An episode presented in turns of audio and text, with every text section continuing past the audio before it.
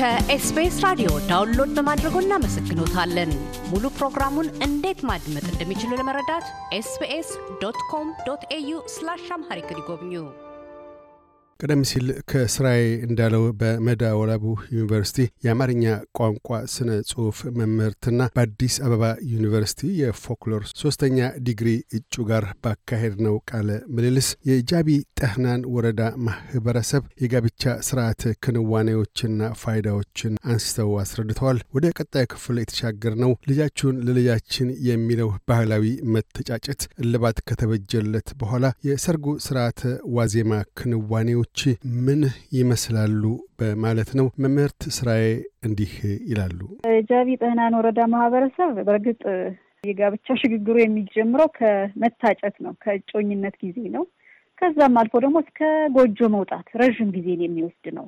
ሆኖም ግን በዚህ ጥናት ያው መረጃም ለመሰብሰብ ረዥም ጊዜ የሚወስድ በመሆኑ በዚህ ጥናት የተተኮረበት ከሰርግ ዋዜማ ዋናው ሽግግር የሚካሄድበት ዋናው ጋብቻ የሚካሄድበት ከሰርግ ዋዜማ እስከ ጫጉላ ግላጭ ባሉት ላይ ብቻ የተመሰረተ ነው። ወደ ሰርግ ዋዜማ ወደሚከናወኑ ባህላዊ ክዋኔዎች ሲመጣ የመጀመሪያው ዳስ መስራት ነው። ዳስ መስራት እንግዲህ በዋናነትም በብዛት ቅዳሜና እሑድ ነው የሚካሄድ ሰርግ። አርብ ወዳጅ ዘመድ ሙሉ ተጠርቶ ዳስ የመስራት ስነስርዓት ይካሄዳል ማለት ነው። ዳሱ በዋናነት ያው እንግዳ መጥቶ አርፎ በልቶ ጠጥቶ የሚሄድበት ጊዜያዊ አዳራሽ እንደማለት ነው። ጊዜያዊ ማረፊያ ነው የሚሆነው። ስለዚህ ያንንም ግን ዋናው ሰርግ የሚጀምርበት ቀን ነው። የዛን ቀን ሰርጉ በይፋ የሚጀመርበት ቀን ነው። ምናልባትም ወዳጅ ዘመድ መምጣት የሚጀምርበት ቀን ነው። መተጋገዙ የሚጀምርበት ቀን ነው። አቆልቋይ የሚባል ይሄ ወዳጅ ዘመድ ሰርገኞችን የሚያግዝበት እህልና ውሃ የሚወስድበት መንገድ አለ። ከዳስ መስራት ቀን ጀምሮ የተመረጡ ሰዎች ይሄንን እርዳታ ማከናወን ይጀምራሉ ማለት ነው። በነገራችን ላይ ሰርጉ የጋራ ነው። ምንም እንኳን ወላጆች ባለጉዳይ ቢሆኑም ሙሽሮቹ የማህበረሰቡ ልጆች በመሆናቸው ሁሉም ይሳተፋል በሰርጉ ከህፃን እስከ አዋቂ ያለ በሙሉ በሰርግ ስነስርዓት ተገኝቶ በልቶ ጠጥቶ ዘፍኖ እንደ ልቡ ተጫውቶ የሚሄድበት አጋጣሚ ነው እና ዳስ መስራት እንጨት ያለው እንጨት ይዞ ይመጣል። ሽፋን የሚሆን ደግሞ ገለባ ያለው ገለባ እየያዘ መጥቶ ሁሉም እርዳታውን አለኝታውን የሚገልጽበት አጋጣሚ ነው። ሁለተኛው ይሄ አርብ ነው። ቅዳሜ ጠዋት የእርድ ስነስርዓት የሚካሄድበት ነው።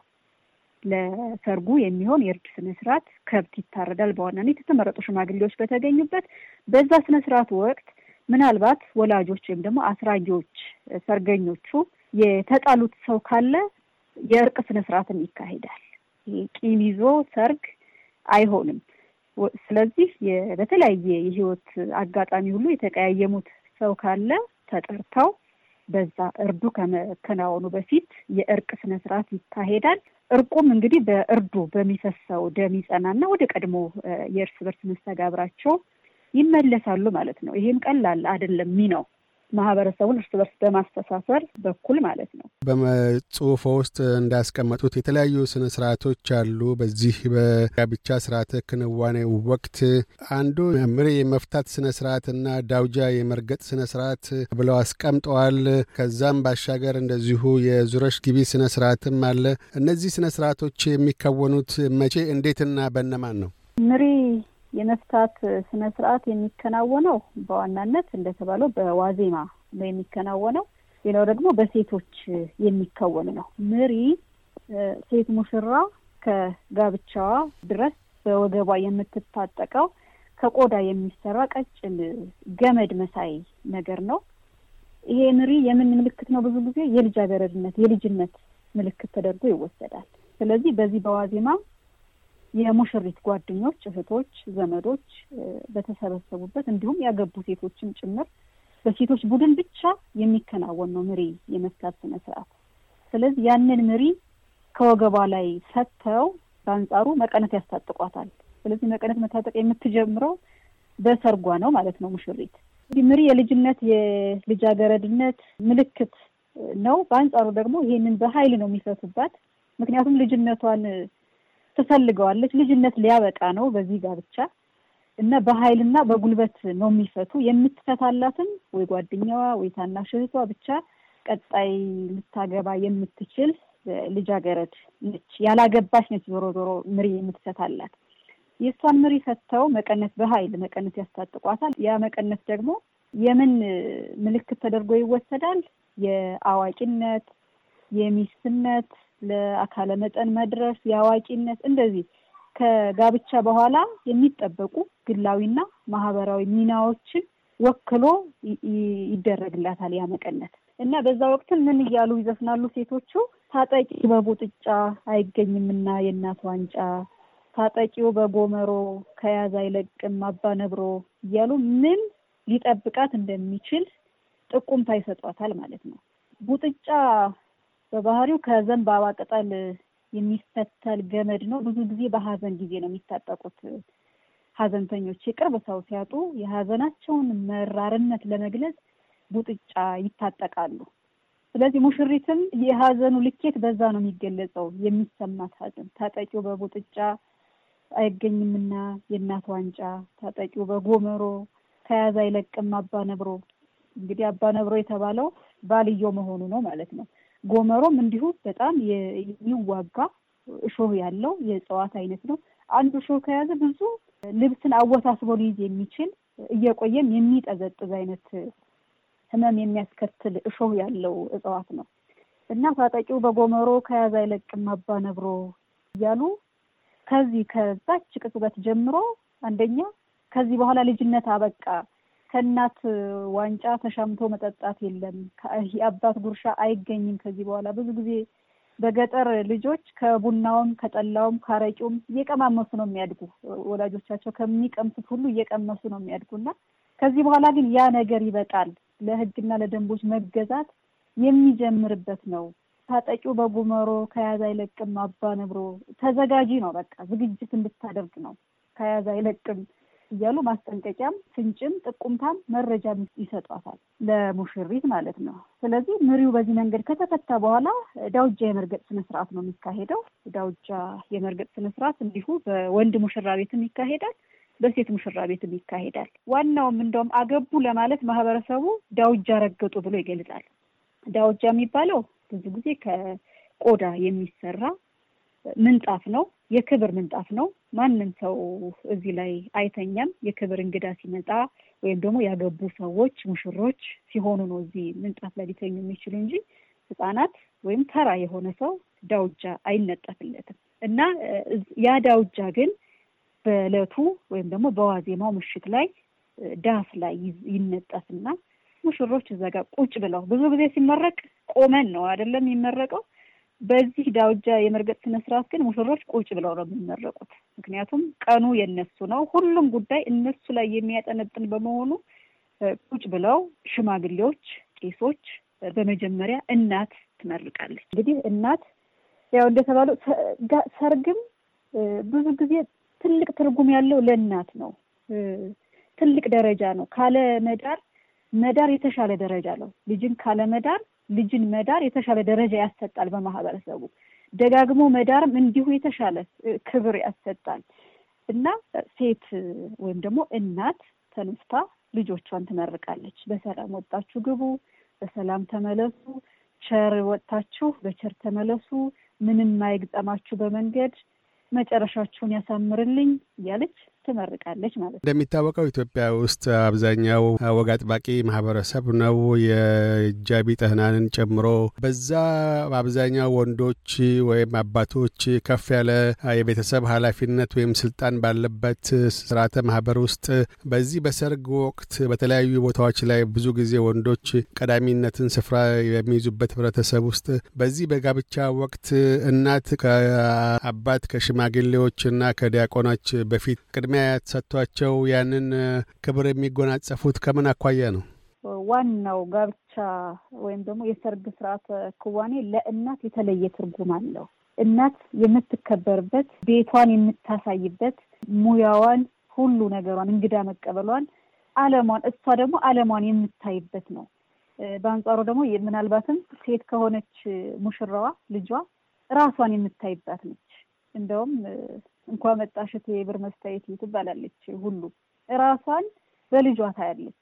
ስለዚህ እሷ ባለፈችበት መንገድ እያለፈች እንደሆነ ነው የምትረዳው በዛ መንገድ እና ለእሷ የገጠማት እንዳይገጥማት መልካም ምኞቷን እንድትገልጽ መጀመሪያ ትልቅ ስልጣን ያላት እናት ናት እና ከየትም ይሁን ምርቃቱ ፋታ ተሰጥቷት እናት ተጠርታ ትመጣለች። እንዲሁም ቁጭ ብላ ነው እሷም የምትመርቀው ማለት ነው። ስለዚህ በዛ ስነስርዓት ቁጭ ብላ ለልጆቿ ያላትን መልካም ምኞት የመግለጽ እድል አለ እና እንደተባለው ምንም እንኳን በወንዶች የበላይነት ወይም ደግሞ በእነሱ የሚመራ ቢሆንም በጋብቻ ወቅት ግን ይሄ ክብር ለእናት ይሰጣል። ይሄ ትልቅ እድል እናት ተሰጥቷት ከቄስም ከመነኩሴም ከሽማግሌም ኢቭን ከአባትም ቀድማ ምርቃቷን ምኞቷን የምትገልጽ እናት ናት ማለት ነው። እንግዲህ ይሄ የሚያመለክተው ምናልባትም ወይ የተዛባ ትርጓሜ ተሰጥቶት ይሆናል አሁን በወንዶች የበላይነት የሆነው እንጂ በሆነ ጊዜ ሴቶች የተለየ ክብርና የተለየ ቦታ እንደነበራቸው ሌላ የታሪክ ተመራማሪ ወይም ደግሞ የስነ ማህበረሰብ ተመራማሪዎች ሊያተኩሩበት ይችላሉ። ግን በዕለቱ እናት በክብር ተጠርታ ልጆቿን እንድትመርቅ ትደረጋለች። ከዛ በኋላ አባት ይቀጥላል። ከዛ ሽማግሌዎቹ እንዲሁም መነኩሴ ከዛ በቄስ ጸሎት ተመርቆ ዳውጃ ረገጡ የሚባለው ከዛ በኋላ ነው። ሙሽሮች በቃ ጋብቻው በይፋ እንደተመሰረተ እንደተካሄደ ይቆጠራል። ከዚህ በኋላ ያለው በጋብቻ ሂደት ስነ ስርዓት ውስጥ አንዱ ሌላው የዙረሽ ግቢ ስነ ስርዓት አለ። ያስ የሚከናወነው እንዴት ነው? ትርጓሜውስ ምን ማለት ነው? ምን ለማሳየት ነው? በተጋቢዎቹ ህይወት ውስጥ ያ የምን ተምሳሌ ነው? ጫናውም ሴቷ ላይ ይበዛል። እንዳልኩት ቀድሜ የዙረሽ ግቢ ስነ ስርዓት የሚካሄደው በሴቷ ሙሽራ ቤት ነው። ወንድ ሙሽራ ይመጣል። በዋዜማ መጥቶ የተለየ ምግብ፣ የተለየ መጠጥ እንዲሁም በተለየ መስተንግዶ ሲስተናገዱ ካደሩ በኋላ እንዲሁም ዳውጃ ከረገጡ በኋላ ሙሽሪት በክብር ለሙሽራው ትሰጣለች ማለት ነው። በቃ ከዛ በኋላ የእሱ ነች። ምንም እንኳን የቤቷ ቢሆንም ለሙሽራው ከተሰጠች በኋላ ህጉ ይጀምራል። ህግና ደንቦች መፈጸም ይጀምራሉ። ከዛ በኋላ በእሷ የሚያዙት የሙሽራው ሚዜዎች ነው የሚሆነው ወይም ደግሞ ለሱ ተረክባለች እና ይሄ ከሆነ በኋላ በተለይ ሊነጋጋ አካባቢ ዙረሽ ግቢ የሚባል ስነስርዓት ይካሄዳል። ዙረሽ ግቢ ምንድን ነው? እንደዚህ ካደሩ በኋላ ሞቅ ደመቅ ባለ ዘፈን ሙሽሮች ይሸኛሉ። ልክ እንደሚሄዱ ማለት ነው። በቃ እንደሚሰናበቱ አይነት ይሸኛሉ። እንዳላይሽ ዳመናው ጣለ በላይሽ እንዳልነካሽ በወርቁ ሚዛን ተለካሽ የሙሽራዬ ሆይ እንዳንቺ አያምሩም ወይ እየተባለች ሞቅ ደመቅ ባለ በሴቶች ዘፈን በወንዶች ሆታ ይሸኛሉ። ከዛ በኋላ ግን ከአንድ ሰላሳ ደቂቃ በኋላ ተመልሰው ይመጣሉ። ዞሮሽ ግቢ ዞር ዞር ብለው የሚገቡበት እንደ ተመልሰው ይመጣሉ። የሚቆዩትም እዛው በሙሽሪት ሰፈር ነው። እዛው አካባቢ በሆነ ዛፍ ስር ነው የሚቆዩ። ያ አጋጣሚ ምናልባትም እንግዲህ ሙሽሪት ምናልባት ይሄ የሚለናኮላት ካለ እዛ ላይ ራሷን የምትቆጣጠርበት ደግሞ ሁኔታዎችን የምታይበት መንገድ ነው። እሷ ብቻዋን ነች፣ ሚዜ የላትም። በወንድ ሚዜ ብቻ ነው ታጅባ የምትወጣው። ማንም ጣልቃ አይገባም። እዛ ጋር አስረክበዋል። ስለዚህ ወጥታ ግን ቶሎ በፍጥነት ይዘዋት ይመጣሉ። ምናልባትም ይሄ የመጨረሻውን ለመጨረሻ ልትሰናበት አይደል? በዕለቱ እንግዲህ ከቤተሰቦቿ ከአካባቢዋ ተነጥላ ልትሄድ ነው ወደማታውቀው አካባቢ። ይሄ ግን የዙረሽ ግቢ ስነ ስርዓት ይሄንን መለየት እንደ መለማመጃ ሙሽራውን የማየት እድል ታገኛለች። ከሚዜዎች ጋር ያላቸውን መስተጋብር ታያለች። እዛ ላይ ያለውን መጥታም የገጠማት ነገር ካለ በዛች አጭር ቆይታዋ እንኳን የመናገር እድል እንደዚህ ያደረጉኝ እንደዚህ ያሉኝ ብላ የመናገር የሆነ ሆኖ ግን መለየትን የምትለማመድበት ዋና ነጥብ ነው ዙረሽ ግቢ ስነ ስርዓት። ለሴቷ ከባድ ነው ጋብቻው፣ ግን መሄድን፣ መለየትን፣ ከማታውቀው ሰው ጋር መኖርን ያንን በትንሹም ቢሆን የምታይበት፣ የምትሞክርበት፣ የምትለማመድበት መልካም አጋጣሚ ነው የዙረሽ ግቢ ስነ ስርዓት እና በሴቷ ቤት የሚካሄድ ነው። ከመምህርት ስራዬ እንዳለው ጋር ያካሄድነው ቃለ ምልልስ በዚሁ አልተገታም። በቀጣዩና የመደምደሚያ ክፍላችን የጃቢ ጠህናን ወረዳ ማህበረሰብ የጫጉላ ቤትና የጫጉላ ግላጭ ስርዓተ ክንዋኔዎችን አንስተው ይናገራሉ። እያደመጡ የነበረው የኤስቢኤስ አማርኛ ፕሮግራምን ነበር። የፕሮግራሙን ቀጥታ ስርጭት ሰኞና አርብ ምሽቶች ያድምጡ። እንዲሁም ድረገጻችንን በመጎብኘት on demand እና በኤስቢኤስ mobile app ማድመጥ ይችላሉ። ድረገጻችንን SBS dot com dot au Amharic ን ይጎብኙ።